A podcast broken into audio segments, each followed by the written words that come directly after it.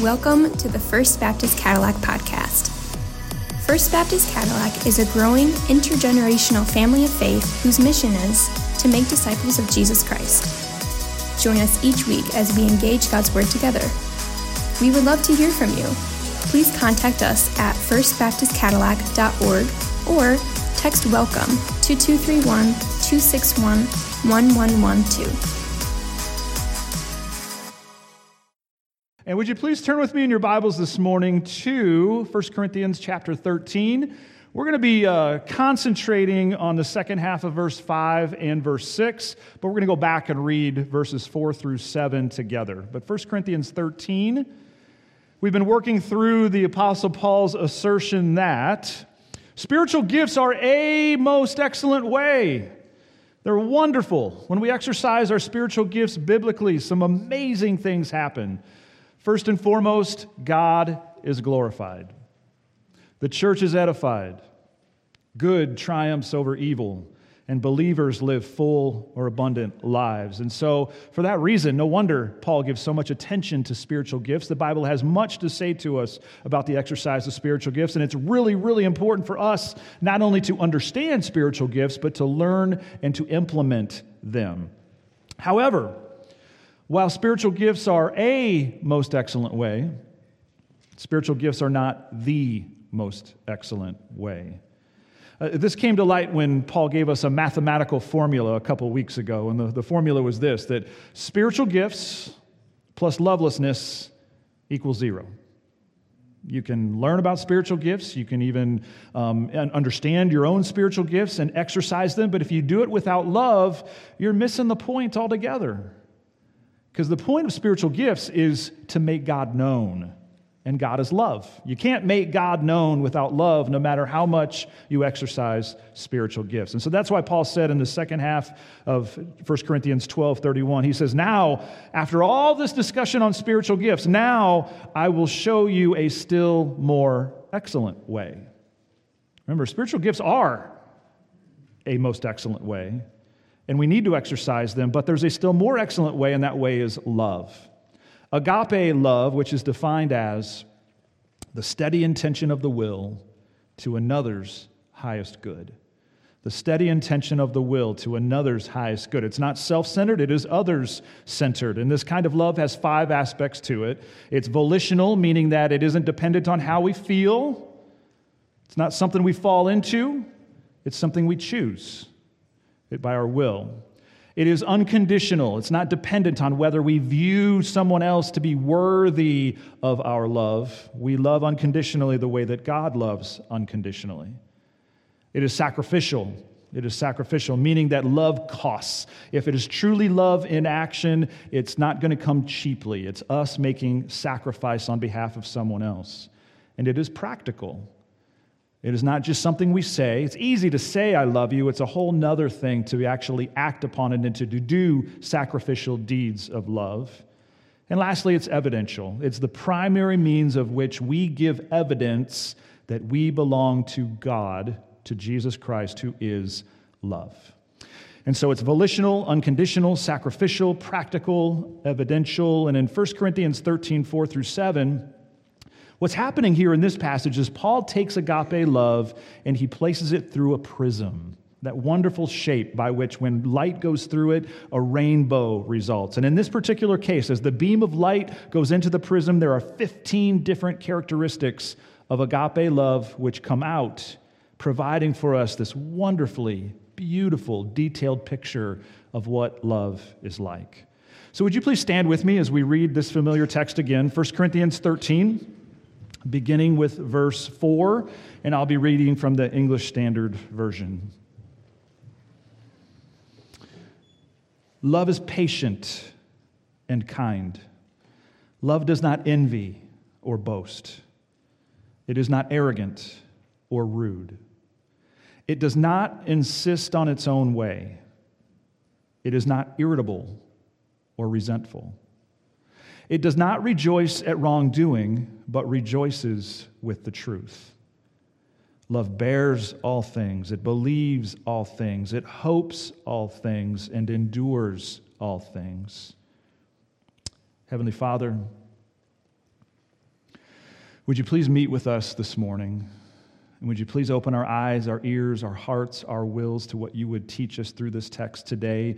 We are weekly now in this section confronted with what true love looks like. And it is a very, very different picture than how the world would describe love. And I'm sure that each one of us, to some degree, have been shaped by the world's understanding and definition of love. And so, where we are in error, would you please correct us this morning? Where we have been deficient, would you please, by the work of your Holy Spirit who fills us, who indwells us, would you make us strong and able to supernaturally love the way that only you can love? And so, this is our prayer in Jesus' name. Amen. You may be seated. So, last week, as we initially took this beam of light of agape love and put it through the prism, we learned that Love does not envy, love does not boast, love is not arrogant, and love is not rude. And so, as we take a look at this text as a whole, all on one slide, um, you'll see that those traits of agape love that we covered last week are in green. Today, we're going to cover the ones that are in blue. And then next week, we'll finish out this section with those that are in purple. And so let's focus today on those in blue. The first of which tells us that love does not insist on its own way. Love does not insist on its own way. That, that word insist, it comes from the Greek zeteo, which literally means to seek, to ask, to search for or to strive. And it's interestingly the word that Jesus used in Matthew 6:33. We see something of the strength of this word when Jesus says, "But seek first the kingdom of God and his righteousness, and all these things will be added to you as well." So this word's zeteo oh, to seek for, to search after, to strive for. Here the object is to be God's kingdom. The problem is, left to ourselves, what do we tend to seek after? Our own kingdom, right? Those things that most benefit us. Our seeking tends to be about insisting on our own way instead of loving others. And so the loveless person seeks their own good, seeks their own personal advantage, and seeks their own benefit. It's very natural.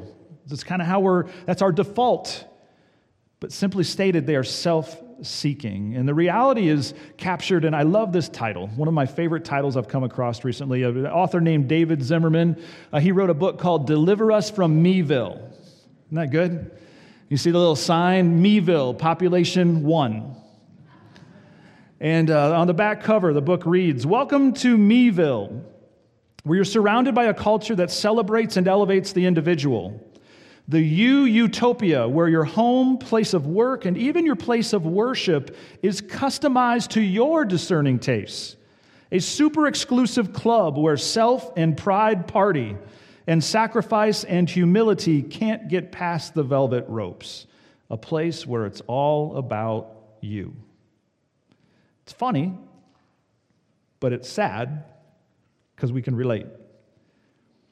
In contrast, however, agape love, that definition again, the steady intention of the will to another's highest good. It's not about us, it's about others. The seeking, the asking, the searching and striving, the zeteo is ultimately what is best for others. That's what we are to seek after and to strive for. Just as Paul said in 1 Corinthians 10 24, he says it bluntly. He says, Let no one seek his own good but the good of his neighbor. Now, as we did last week, we'll do this a couple times today. Let's look at the, the context of our passage, understanding that the Apostle Paul is writing a letter to the church at Corinth. They had many problems. And so we might ask ourselves the question in what sense did the Corinthians insist on their own way? And you all know the stories of the Corinthians enough to kind of come to your own conclusions. But number one, they were self centered, insisting on their own way in their exercise of spiritual gifts.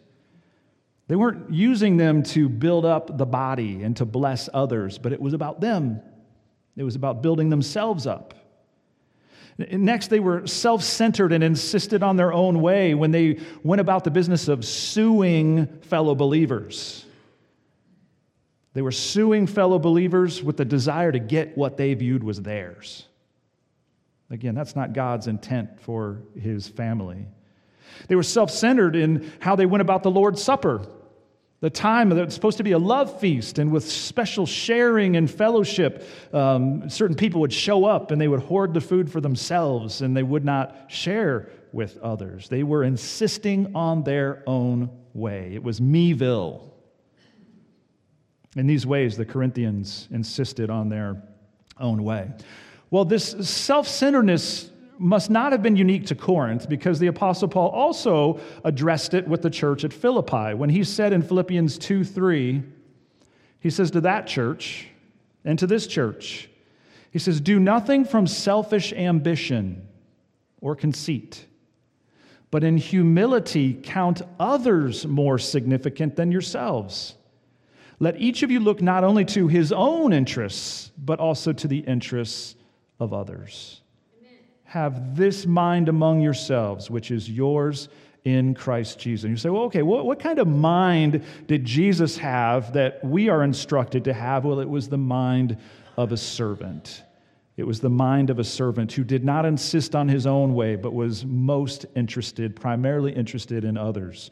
As it says in Matthew 20, 28, even as the Son of Man came, not to be served, but to serve, and to give his life as a ransom for many. And so, true love, true agape love, serves others. It does not insist on its own way, not self centered, but God and others centered. Next, as the light of love passes through the prism, we find that the next trait in the blue box it is not irritable. Love is not irritable. And already I'm convicted. I can get more than a little irritable at times. That word irritable, another interesting Greek word, paroxuno, paroxuno, which literally means to make sharp or sharpen. Paroxuno, to make sharp or sharpen. What happens to you, or what would happen to you, if you got poked with a sharp stick? You'd react, wouldn't you? You'd get irritated. That's our natural reaction is to, to respond when poked and to get irritated and maybe even angry. It's natural. But it isn't love as defined in God's word. Love is not irritable. It is not easily provoked or angered, even when poked with a really, really sharp stick. And here we find an interesting connection with the first point in our sermon. Remember, was the first one love does not seek its own? The truth of the matter is that those who most insist on their own way tend to be those who are most irritable. True? Those who most insist on their own way tend to be those who are most irritable. Why is that? Well, because when something or someone prevents them from getting their own way, they become very provoked and angry. People become an impediment to them getting what they want, and so they get irritated. And when situations don't go the way that they want them to go, they get irritated. On the other hand, then here's, here's something very freeing. When you give up self centered seeking, when you vacate meville and the expectations that go along with it, you eliminate the frustration and are able to live in peace. You no longer expect everything to be about you. And if things don't go your way and you don't get what you expected, you get irritated. That's not the case anymore. You release those expectations, you release that sense of what you think are your rights, and all of a sudden, wow, life is peaceful. Accordingly, it takes a lot to irritate a person who is built on loving God and others. It takes a lot to irritate a person whose life is built on loving God and loving others. They have a very long fuse, just like Jesus. Do you ever think about how long Jesus' fuse was? Oh my goodness, the times when he, they, they tried to trap him in his words or they tried to kill him. And then ultimately they did nail him to a cross. They abused him. And, but it, as it says in 1 Peter 2.21, For to this you have been called, church, because Christ also suffered for you, leaving you an example, so that you might follow in his steps.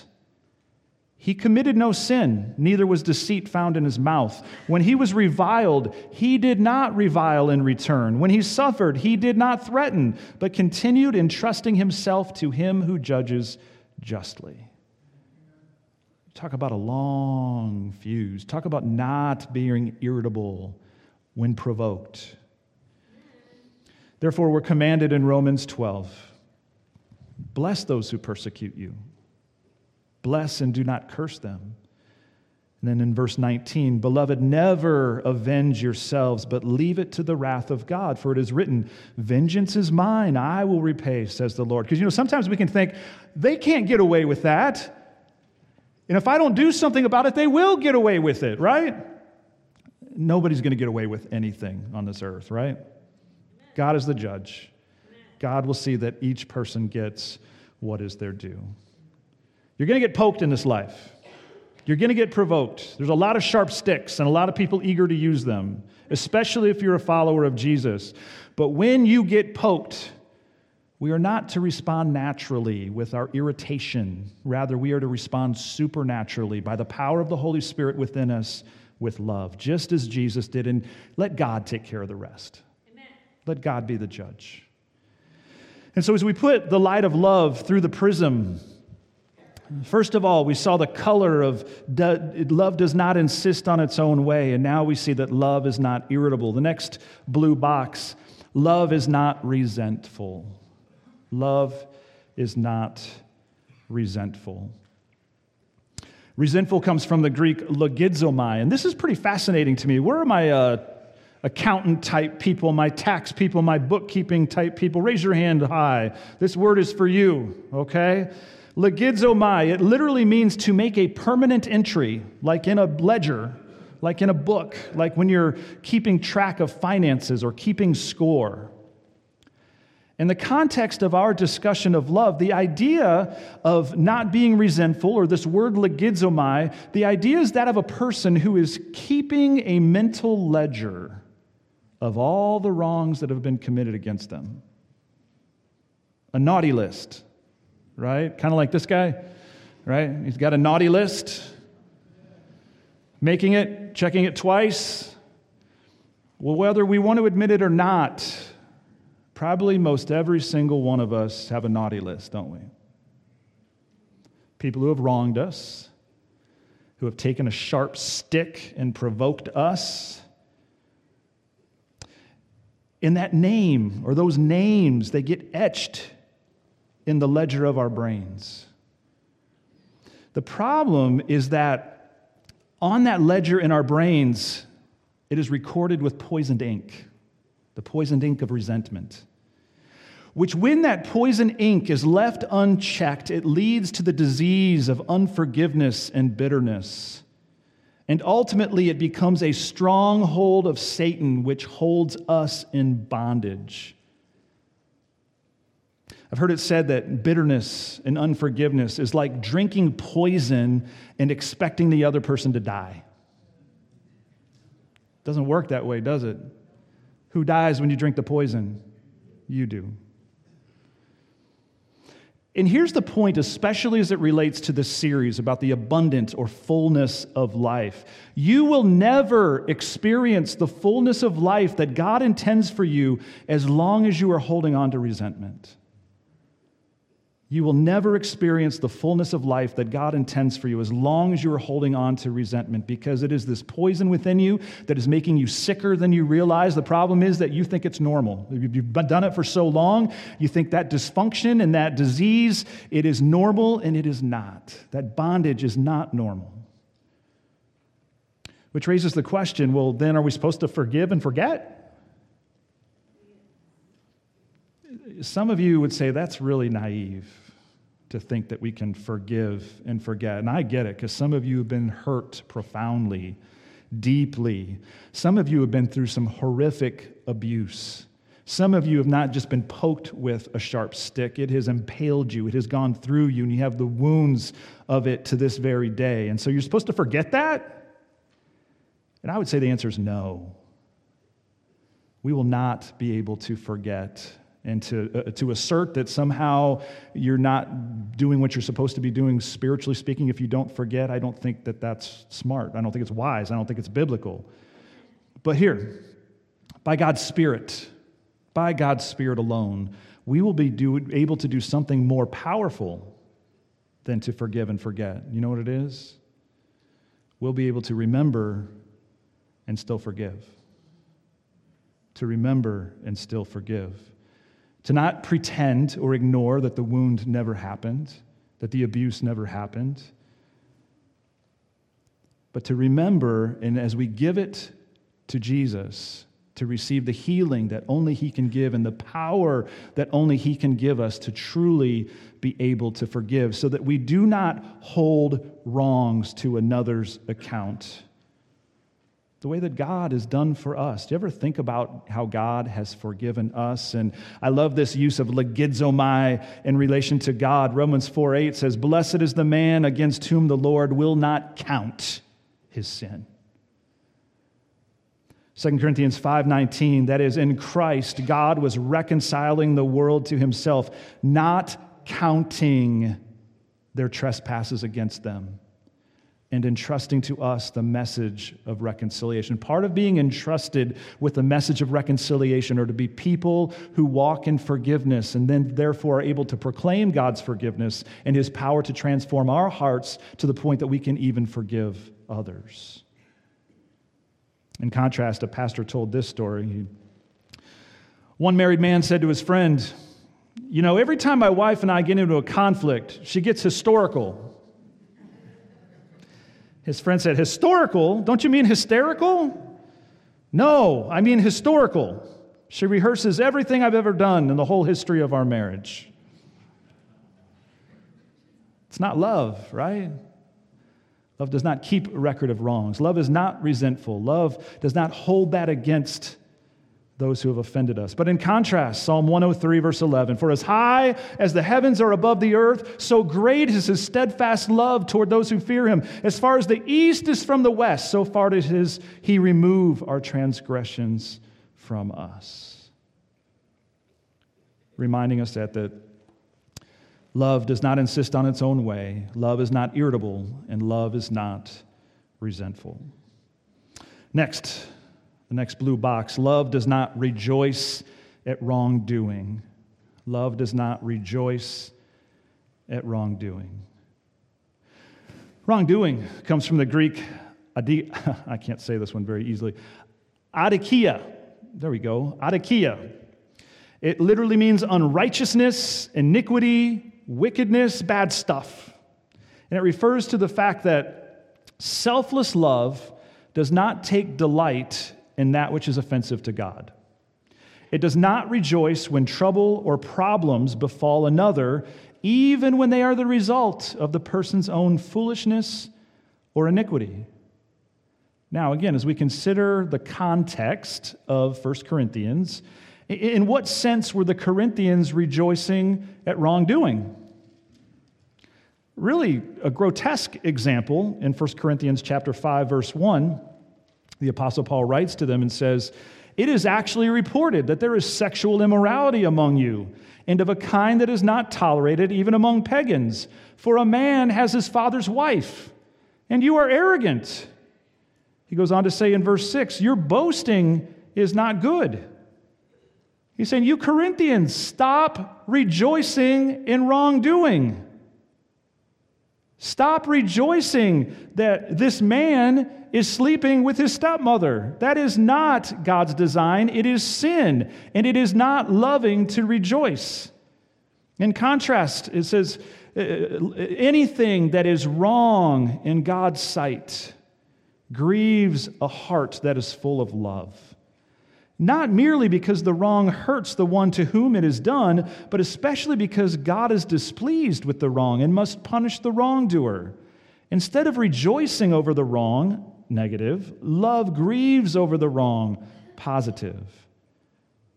Love does not rejoice at wrongdoing. It does not take delight in sin, nor does it take delight in the demise of others. So, you ready to put this to the test? Got a couple tests for you this morning. Okay, here's the first. How do you respond to this? Yeah, you're gloating, aren't you? You failed already.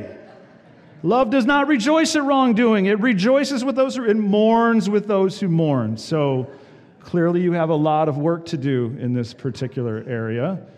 All right. How about this one?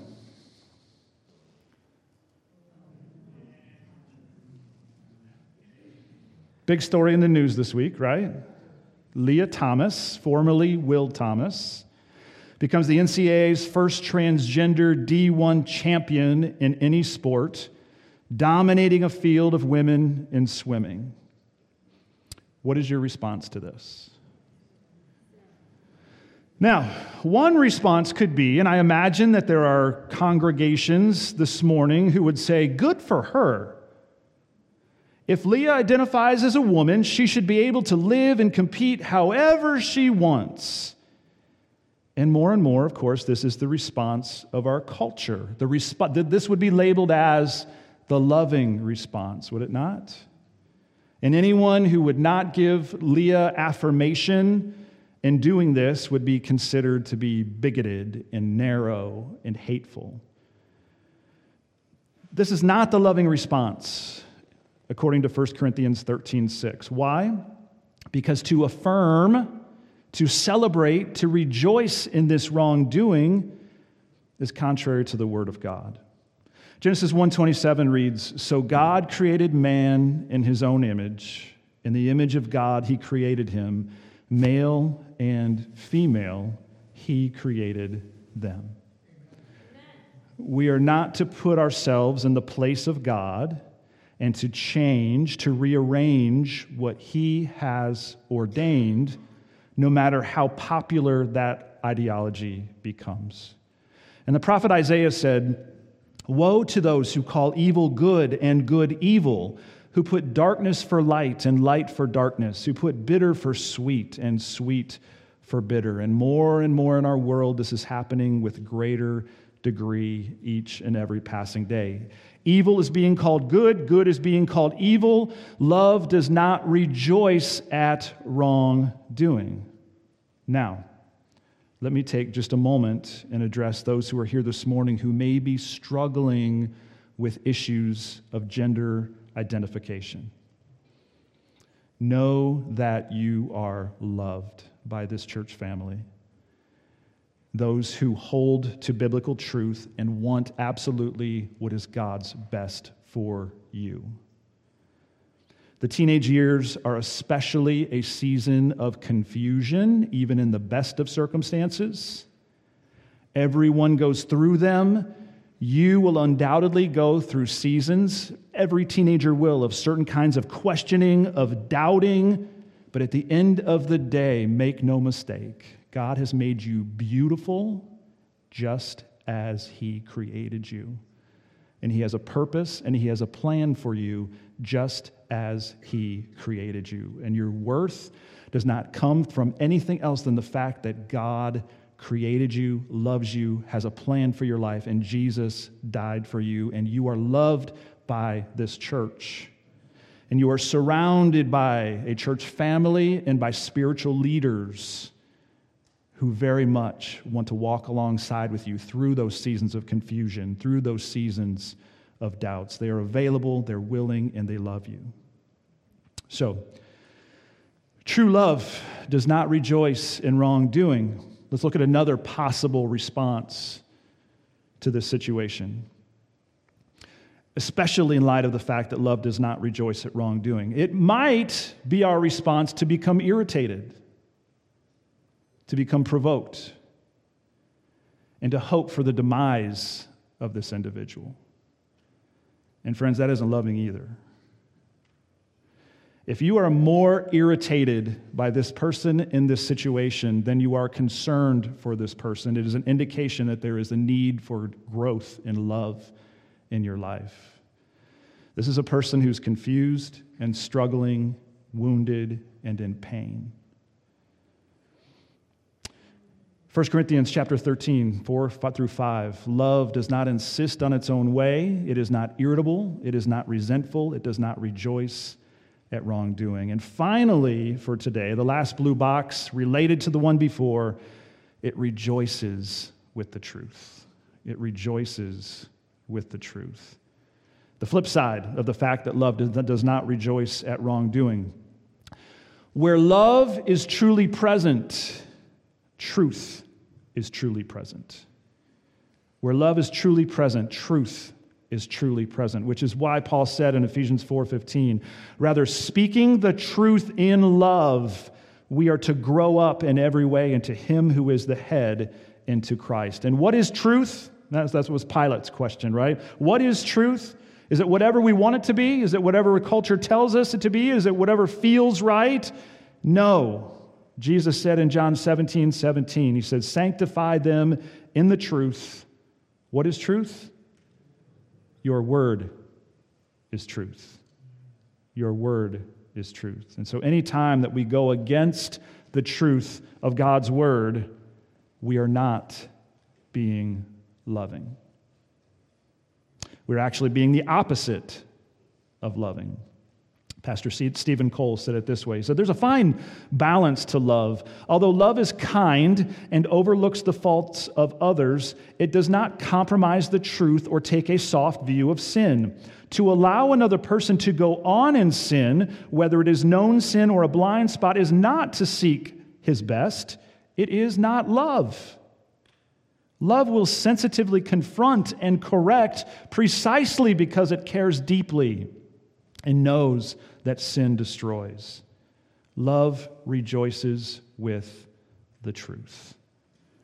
It's one of the things I appreciate about this congregation, this church family, is that you are a congregation committed to truth. I think the next step for us in being a congregation committed to truth is being those who take that step of faith, obedience, and risk and speaking the truth in love. In love desiring what is best for that other person. Not trying to win a fight, not trying to be proven right. I think that's where it breaks down for us so often is we, we want to be viewed as right and being on the right side of history and being right scripturally. And that's it's important that we're right. But it is even more important that we are loving. The two go together. It's another one of those both and kind of scenarios I keep bringing up for you. It's both and. So, as we look at the text as a whole, love does not insist on its own way. It is not irritable. It is not resentful. Does not rejoice at wrongdoing, and it rejoices with the truth. So, let's talk about application. How should we then live? Here are some very practical things for you to take home today. Number one, move out of Meville. Move out of meville. Ask the Holy Spirit, God, in what ways am I more about seeking my kingdom than your kingdom? In what ways have I made it all about me and my wishes, wants, and desires and comforts? And where do I need to repent in that regard?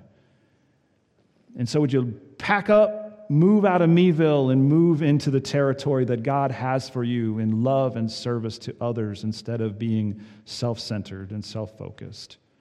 Number two, intentionally seek out irritating people to love. I know it sounds funny at first. Intentionally seek out irritating people to love. People, um, go find some people who think differently than you who live differently than you and make friends and serve them and love them. And I think you'll be amazed when you do that at the work that Jesus does in your heart in giving you love for them. When we all just kind of clump together and stay in our silos and only relate to people who think like we do, who talk like we do, um, it's easy for us to get that self righteous attitude toward others because we don't know them. And so we don't have a heart for them. We don't love them. And we fall into that trap of being on, we're right and they're wrong. And that may be true, but again, that's not what's most important to God. What's most important to God is that we manifest His presence that we manifest his love, and that through that love, as we speak the truth in love, that we give them the opportunity to respond to the message of the gospel. That'll never happen without relationship. And so seek out irritating people to love, people who might provoke you, people who are different from you. That's what Jesus did, isn't it? He got accused of being known as one who ate with tax. Next, destroy your list. Destroy your list. What list is that? The list that, if you're honest, you've been keeping in your mind of all the people who have hurt you over the years. Those conversations that you have, those imaginary conversations that you would have, and you rehearse it and repeat it and ruminate on it over and over and over. Well, I would say this, and I, that poison that you've been drinking while expecting them to die. I might even expect or suggest that you do a brain dump, that you take a piece of paper and that list that really does exist in your brain, that you put it physically on a piece of paper and then literally destroy it. Set it on fire, tear it up, whatever you have to do as a symbol of the fact that you are taking this step of obedience and faith and giving it to the Lord. Whatever it takes, destroy your list, and by the power of the Holy Spirit, be set free from unforgiveness and bitterness. That the Holy Spirit would give you the ability to, yes, remember that wounds have taken place but to forgive, to let loose. Next, pray for Lia Thomas. Have you prayed for that individual since you were provoked and irritated by it, her, by the situation and by her? Pray for Lia Thomas. Pray for our, our world. Pray for the confusion. Pray for the lies of Satan that are shaping and molding who we are as a people but pray for the individual. That this person who's created in God's image and for whom God sent his son to die, that Lia Thomas would find Jesus and find healing and transformation. Amen. Lastly, speak the truth in love to someone this week. Speak the truth in love to someone this week. Go beyond weather and politics and sports and March Madness, although I get it. Get down into the nitty gritty of life and the things that matter in the scope of eternity. Take a risk in stepping out and talking about things that just might be provocative and just might be risky, but as led by the Holy Spirit, speak whatever He lays on your heart, regardless of the anticipated outcome. Life is too short, is it not? Life is too short. We are not guaranteed the next breath, let alone guaranteed tomorrow or the next week. There are conversations that you have been putting off for weeks and months, if not years, that need to happen today. So, move out of Meville, seek out irritating people to love, destroy your list, pray for Lia Thomas, and speak the truth and love to someone this week. That's enough to keep you busy, right? All right, let's pray. Heavenly Father, this is not easy. This is hard. It's not natural. It's supernatural. And for that, we cry out to you for your Holy Spirit to do in us and through us what we cannot do ourselves. God, our world needs the love of Jesus, but not some kind of squishy, fuzzy, sentimental kind of love. It needs Jesus' love that is based on truth. Help us to be Jesus, truth loving people who live sacrificially, who live for others instead of ourselves, who do not hold on to resentments, but reflect the very grace that we have received. This is our prayer in Jesus' name. Amen.